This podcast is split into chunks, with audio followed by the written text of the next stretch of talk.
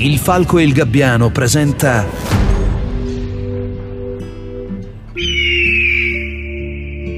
Chuck si vola di Enrico Ruggeri.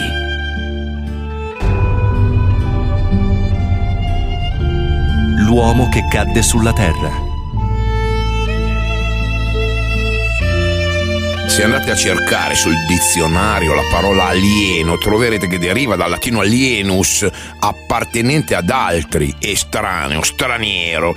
Insomma, per alieno si può definire qualsiasi oggetto o soggetto estraneo all'ambiente di riferimento. Non so, in biologia una specie aliena è una pianta o un animale che si trova in un certo habitat diverso dal suo originario. E nel senso più ampio, però, la parola alieno, lo sapete, ha assunto eh, il significato consolidato, forma di vita extraterrestre. Insomma, per noi gli alieni sono, diciamo, i marziani, quelli che vengono da un altro pianeta degli alieni si parla molto, si parla di avvistamenti UFO, enti, governi, associazioni scientifiche del mondo che studiano possibilità che esistano altre forme di vita in altri pianeti, in altri sistemi solari, in altre galassie. In realtà io penso quello che pensano gli scienziati, cioè l'universo è talmente grande che sicuramente ci sono altre forme di vita, ma noi non lo sapremo mai perché sono troppo lontane. Altri sostengono che se gli alieni esistessero probabilmente li avremmo già incontrati.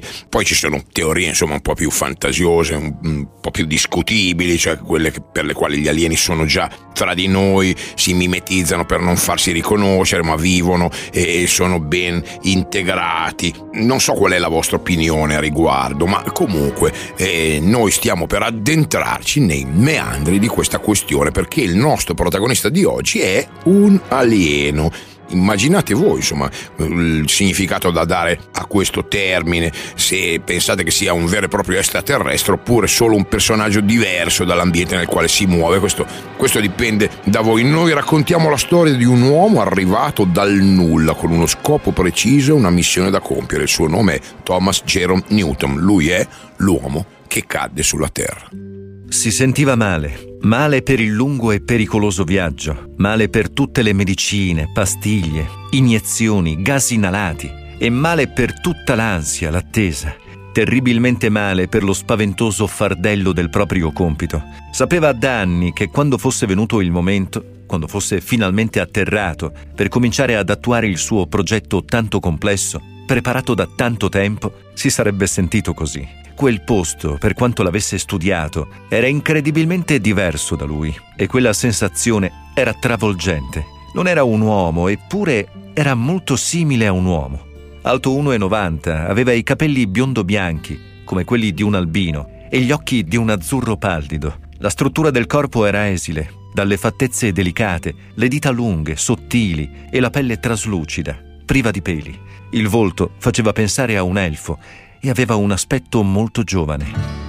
Siamo nella metà degli anni 70. Thomas Newton arriva una mattina molto presto a Honeyville, che è una tranquilla cittadina nel Kentucky, quindi siamo in America. Il suo aspetto è anomalo, non è conosciuto da quelle parti, la gente lo guarda subito con sospetto, nessuno lo disturba, ma certo diciamo non empatizza subito. Per conto suo se ne sta eh, in un angolo, aspetta l'apertura della gioielleria del paese e vende una fede nuziale sulla quale ha inciso il suo nome e una dedica della moglie, se ne va con i soldi in contanti. In realtà lui di quegli anelli ne ha diverse centinaia, i soldi che ricava dalla vendita di questi anelli gli servono per andare a New York, lì lo attende un compito molto importante. I count the corpses on my left, I find I'm not so tidy. So I better get away, better make it today. I've cut 23 down since Friday. But I, I can't control it. My face is drawn, my instinct still emotes it.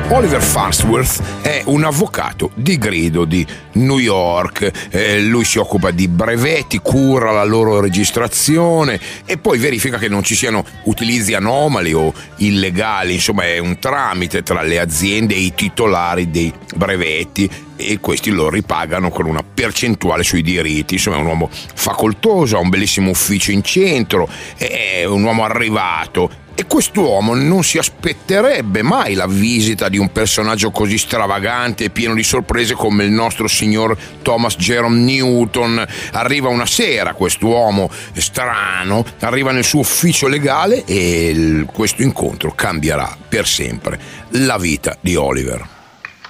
Cos'è? Una specie di corruzione? No, io pago il suo tempo sin da adesso. Voglio 10 delle sue ore a 1000 dollari l'ora.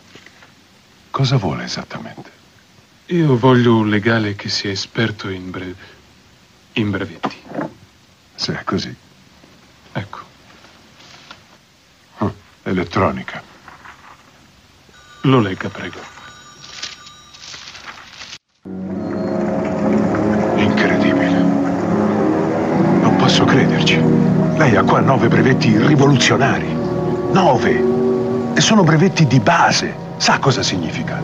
Sì, credo di sì. È assurdo. Questo significa che lei potrebbe annientare la RCA, la Eastman Kodak, la DuPont, le più grandi multinazionali. L'avvocato è scioccato, non ha mai visto niente di simile a quello che gli sta sottoponendo Newton.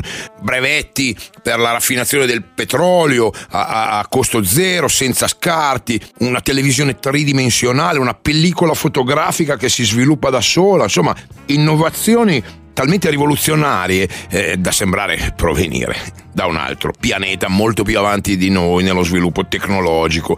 Newton propone all'avvocato di occuparsi di quei brevetti, di occuparsi dei suoi affari, di farli da tramite in tutto e per tutto e naturalmente a fronte di un guadagno enorme l'avvocato non può far altro che accettare questi introiti che definirei galattici. Newton fonda una società per la produzione, per la commercializzazione dei nuovi prodotti, la World Enterprises Corporation, e i proventi di questa società dovrebbero eh, girarsi su cifre tipo mm, alcuni milioni di dollari mm, all'anno e per l'epoca sono veramente cifre altissime.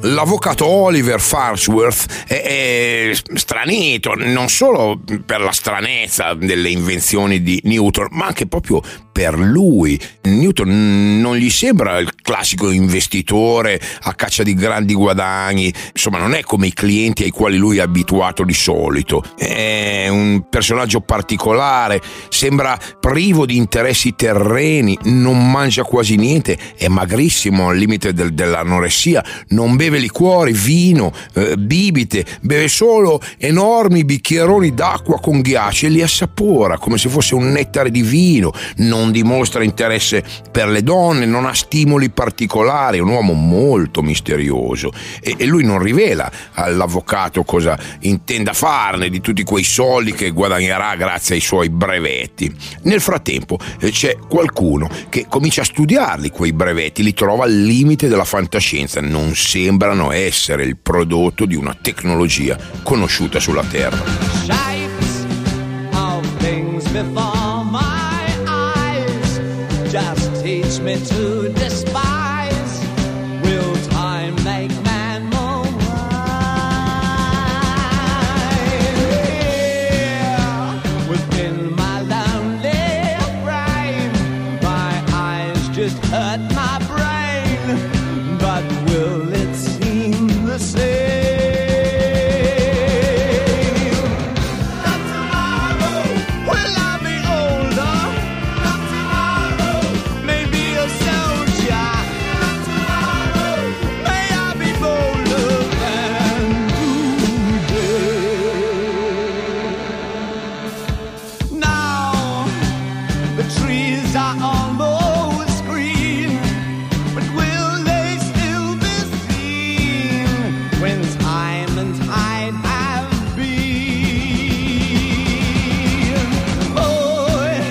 c'è un professore di chimica dell'Università di Chicago, Nathan Bryce, che è un grande appassionato di fotografia ed è eh, molto incuriosito da questo nuovo procedimento di sviluppo delle foto prodotto da Newton, dalla World Enterprises Corporation. Si basa su un principio chimico totalmente sconosciuto, comincia a studiarlo e non ne viene a capo, non capisce i fondamenti su cui si basa questa nuova invenzione e allora chiede al suo responsabile di dipartimento all'università di poter effettuare ricerche più approfondite, finanziate dall'istituto. Il capo gli nega qualsiasi tipo di aiuto.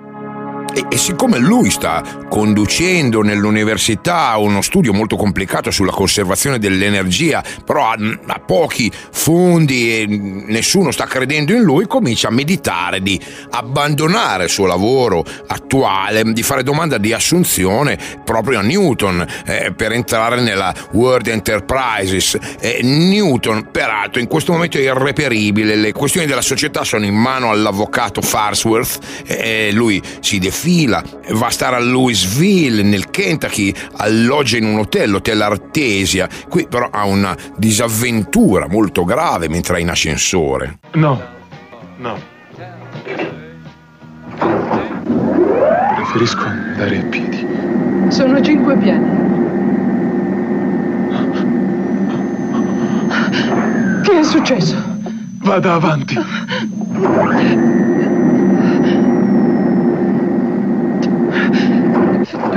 Dio, accidenti! Dio sta male. Su, coraggio, coraggio. Cerchi di tirarsi su.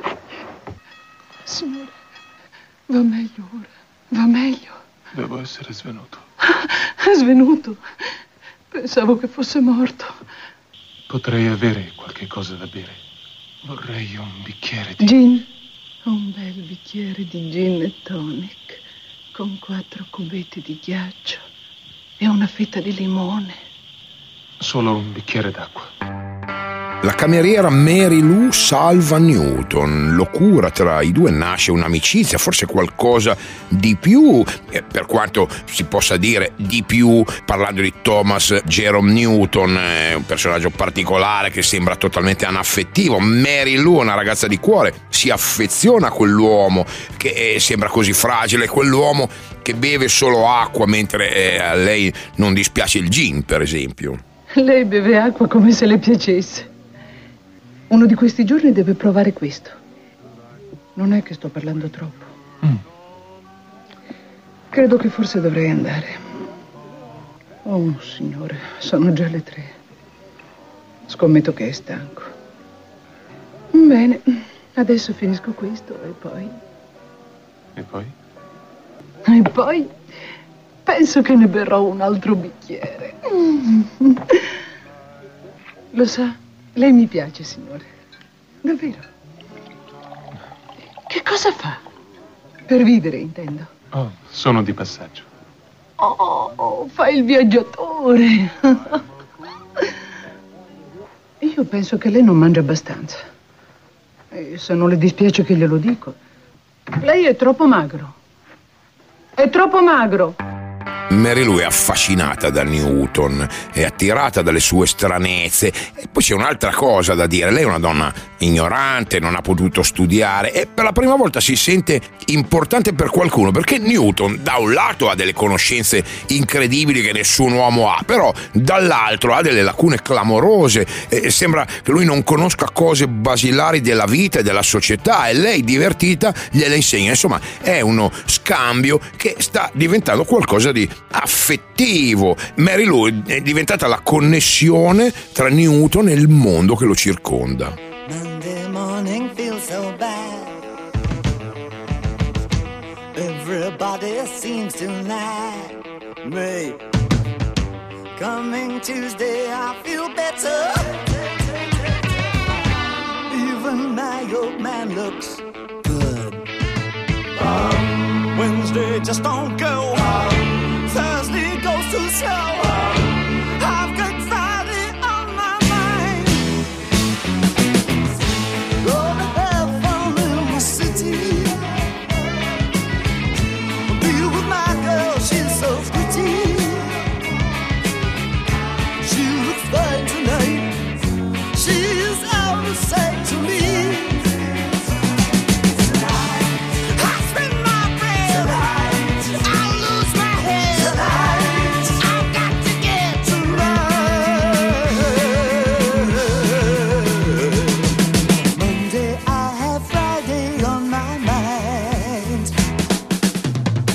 Thomas eh, Newton si trasferisce a casa di Mary Lou, compra eh, una gran quantità di televisori, li sintonizza su tutti i canali statunitensi, usa questo stratagemma per apprendere il più in fretta possibile tutte le nozioni di base che non possiede. E c'è qualcosa che Newton sta cercando di capire, di trovare, soprattutto è evidente che lui ha in mente un progetto, qualcosa di grandioso che costa moltissimi soldi.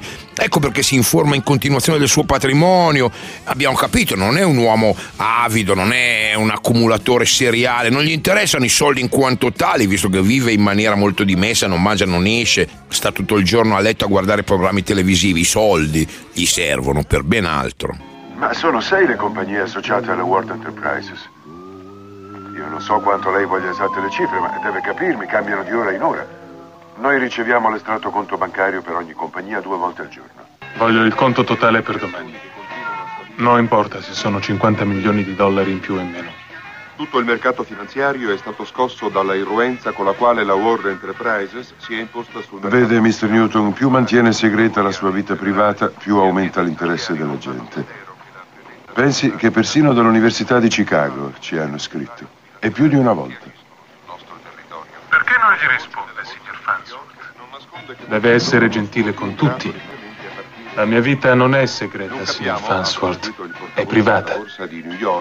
Chi si nasconde dietro a questa mostruosa?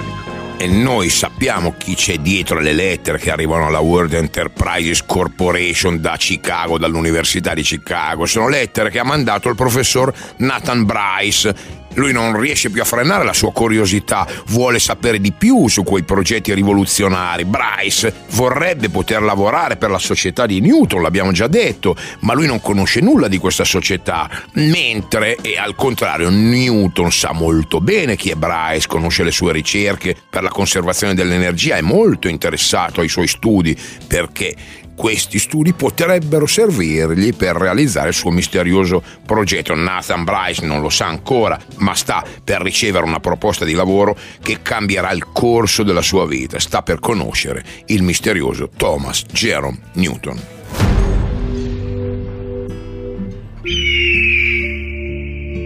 Chuck si vola. L'uomo che cadde sulla terra. Il nostro protagonista di oggi è Thomas Jerome Newton, un personaggio particolarissimo, misterioso, con una fisicità che potremmo appunto definire quasi aliena, magrissimo, occhi chiari, capelli bianchi pur essendo molto giovane, uno che non mangia mai e continua a bere enormi bicchieri di acqua ghiacciata. E, e questo Newton compare all'improvviso sulla scena internazionale, fonda la World Enterprises Corporation, società con sede a New York e con questa società produce una serie di innovazioni scientifiche rivoluzionarie per il nostro pianeta nel campo dell'elettronica, della chimica, della raffinazione del petrolio, eh, ha uno scopo, guadagnare molti milioni di dollari. Questi soldi però eh, gli servono eh, non per fare la bella vita, semplicemente per creare un progetto che per il momento è misterioso. E nel nostro racconto siamo arrivati a una svolta importante nella vicenda di Newton. Si è trasferito a vivere sulle rive di un lago nei pressi di Honeyville in Kentucky eh, assieme a Mary Lou, che è una cameriera che gli ha salvato la vita e eh, con la quale ha iniziato una relazione. Newton crea un centro di ricerca e di sviluppo avanzatissimo eh, eh, nel quale ha intenzione di portare a termine questo importantissimo progetto misterioso, questo progetto segreto. Decide per fare questo di assumere il professor Nathan Bryce che da un tempo è interessato alle tecnologie della World Enterprises. Per un anno intero mi sono concentrato su due cose. Le donne e la World Enterprises. Beh, devo ammettere che che cominciai a pensare che il direttore dell'istituto aveva ragione, dato che la World Enterprises era molto lenta ed evasiva nel rispondere alle mie più che insistenti lettere. Improvvisamente ho ricevuto questa lettera da Farnsworth. Era estremamente interessato ai miei studi sulla conservazione dell'energia. Lo stipendio offertomi è terribilmente alto, almeno tre volte più di quanto avessi sperato. La prima cosa che ho fatto è comprarmi una fuoriserie straniera. Questo ha sconvolto il rettore più di qualsiasi altra cosa. L'ultima volta che io ricordi di essermi sentito tanto eccitato è stato dieci anni fa, quando facevo esperimenti sulla fotografia al calore. Non portai a termine quegli studi perché, perché l'Accademia si era messa di mezzo. Ma questa volta lo sentivo. Mi sarebbero state date tutte le possibilità. E fino a questo momento il progetto di Newton è rimasto un segreto. Un giorno però lui convoca l'avvocato Farnsworth e gli rivela che avrà bisogno di tutti i ricavati della sua società per finanziare un programma spaziale, il lancio di una navicella destinata a viaggiare nelle galassie. Ecco il motivo per il quale ha voluto assumere Bryce. Eh sì, perché una delle problematiche più difficili da risolvere è proprio la questione di come come immagazzinare energia sufficiente per compiere un viaggio di proporzioni enormi, limitate. Adesso sembra tutto più chiaro, almeno si spiega eh, intanto il perché di quella necessità così disperata di denaro, ma anche l'interesse di Newton per il professor Bryce.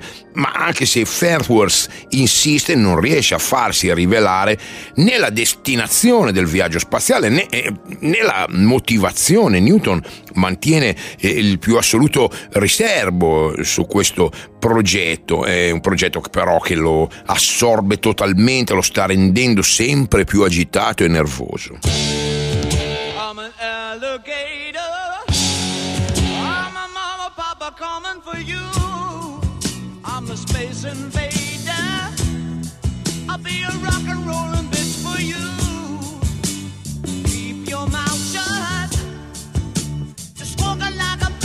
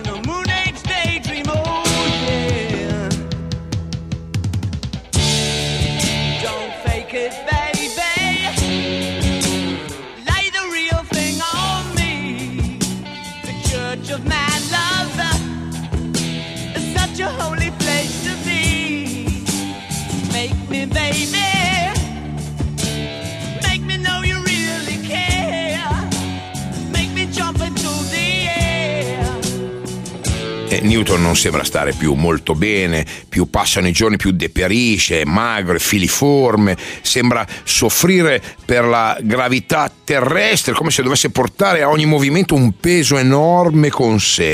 E questo suo malessere lo sta rendendo nervoso, lo è anche con Mary Lou, eh, eh, diventa ossessivo nei confronti del suo progetto, vuole realizzarlo in tempi brevissimi, finalmente incontra Bryce. Dottor Bryce, sono Newton. Ci siamo già visti. Come sta andando? Ha già trovato gli elementi? Non ancora. No, in realtà Bene, sono qui per aiutarla. eh, io credo che noi abbiamo un interesse in comune, Mr. Newton, la fotografia. Il mio interesse è l'energia, dottor Bryce. Conservazione della energia. E questa è una specie di capsula spaziale, giusto? Per far che? Una, una sonda solare? Qualcosa che deve andare molto più lontano. Gliel'ho voluto mostrare perché io apprezzo il suo contributo al mio lavoro. Se almeno sapessi che tipo di contributo. Conservazione della energia e suo trasferimento. Forse è la chiave del nostro progetto.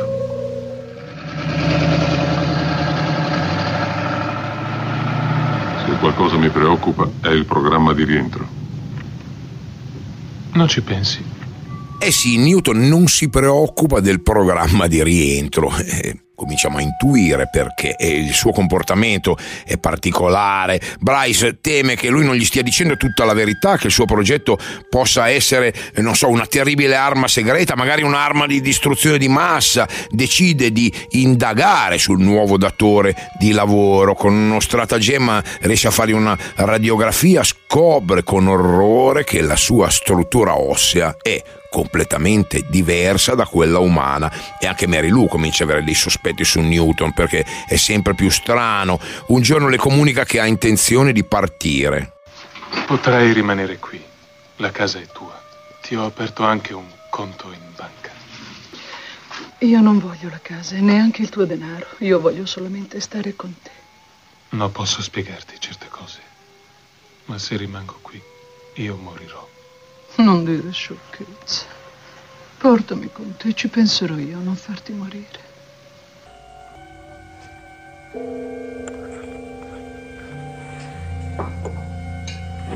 Tommy? Tommy? Tommy? Di, ti senti bene? Tommy! Fammi entrare!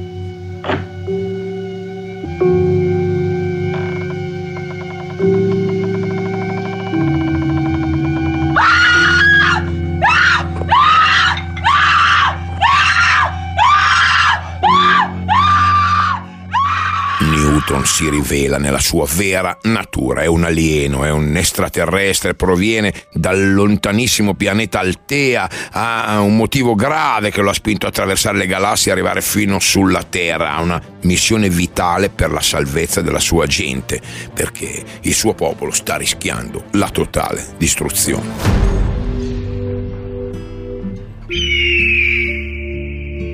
Chuck si vola. L'uomo che cadde sulla terra. Thomas Newton si è finalmente rivelato a Mary Lou. Lui non è un essere umano, è un alieno, è un extraterrestre nella eh, sua forma naturale, senza quel camuffamento che lo rende simile a un uomo. Lui è completamente glabro, non ha peli nel corpo, ha gli occhi come quelli delle tigri, gialli con una lunga fessura verticale al posto della pupilla. La struttura del corpo è esile, allungata, ha la pelle viscida, quasi trasparente. C'erano anche altre differenze. Le unghie, ad esempio, le aveva dovute mettere artificiali, perché lui per natura non le possedeva. I piedi avevano solo quattro dita, era privo di appendice e non aveva nemmeno i denti del giudizio. Non gli sarebbe potuto venire il singhiozzo, perché tutto il suo apparato respiratorio era estremamente solido. Nonostante una notevole altezza, oltre 1,90 m, pesava solo 45 kg. E a questo punto Newton decide di confidarsi anche col professor Bryce, che è l'unica altra persona della quale lui si fida, oltre a Mary Lou. Salve, Mr. Newton. Salve, dottor Bryce. Sono felice che lei sia venuto. Lo speravo proprio. So che si sta facendo un sacco di domande su di me. Io posso vedere il flash di una macchina raggi X. È accecante. Perché è venuto qui? Da dove vengo c'è una terribile siccità. Abbiamo visto il vostro pianeta in televisione. Abbiamo visto l'acqua. Pensi che il vostro pianeta lo chiamiamo il pianeta d'acqua.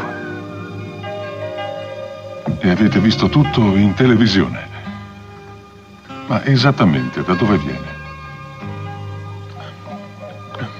Beh, io non sono un astronomo, ma...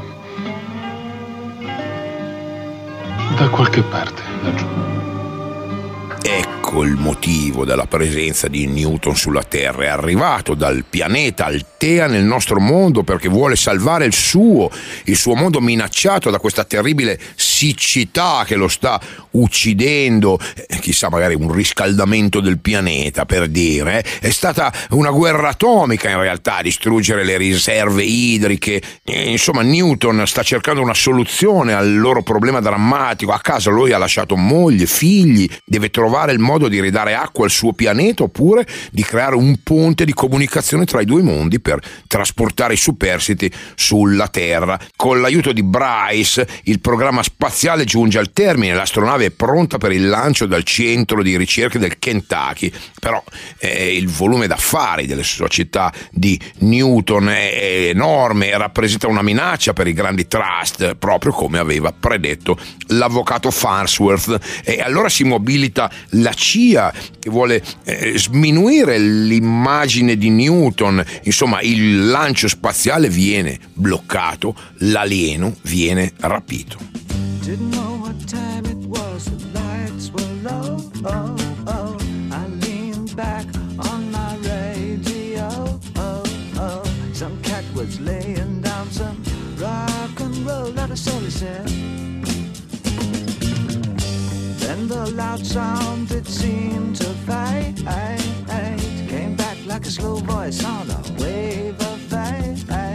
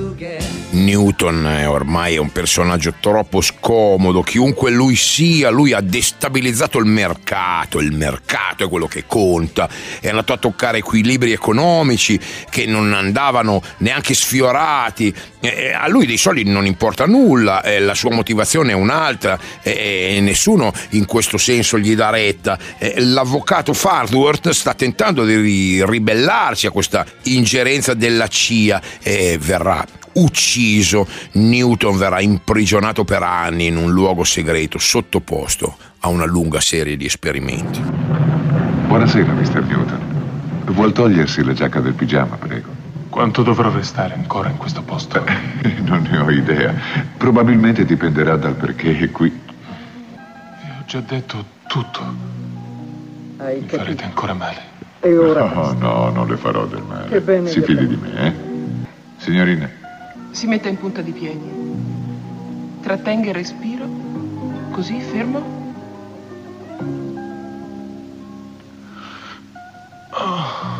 Fermo. Ve l'ho già detto, sono venuto solo. Solo e nessuno mi ha visto. Passano molti anni, tutti attorno a lui stanno invecchiando, Newton rimane sempre giovane ma è minato nella mente, nel fisico, anche perché per sopportare la reclusione si è dato al bere, è diventato un alcolizzato. Bryce e Mary Lou si sono messi assieme, sono molto invecchiati, continuano a pensare a Newton con il rimorso di non essere riusciti a aiutarlo. Poi però Inaspettatamente, Newton riesce a fuggire dalla sua prigione e incontra proprio Bryce. Mr. Newton. Nathan Bryce. Esatto. Posso sedermi? Si accomodi. Che strano, stavo proprio pensando a lei l'altro giorno. senti amareggiato per qualcosa? Amareggiato? Forse l'avremmo trattata nello stesso modo se fosse venuto lei da noi. Non c'è possibilità, allora. Per cosa? Secondo me c'è. Lei è uno scienziato, dottor Bryce. hm? E sa che c'è sempre una possibilità. C'è sempre una possibilità. Nonostante tutto, il messaggio finale di Thomas Jerome Newton è un messaggio di speranza. Ci lascia con una visione positiva, indulgente nei confronti del genere umano, genere umano che si è dimostrato avido, insensibile, che gli ha rovinato l'esistenza, che ha distrutto il suo progetto e il suo perdono, eh, la sua comprensione, la sua pietas è probabilmente il colpo d'ala più grandioso, è stato capace di guardare dall'altra parte, ha, ha sconfitto la, la miopia di quelli che non hanno saputo vedere in lui qualcuno che semplicemente aveva bisogno di aiuto. Se volete mandare dei commenti o segnalare altre vite, sapete dove trovarmi. Ciao, a domani.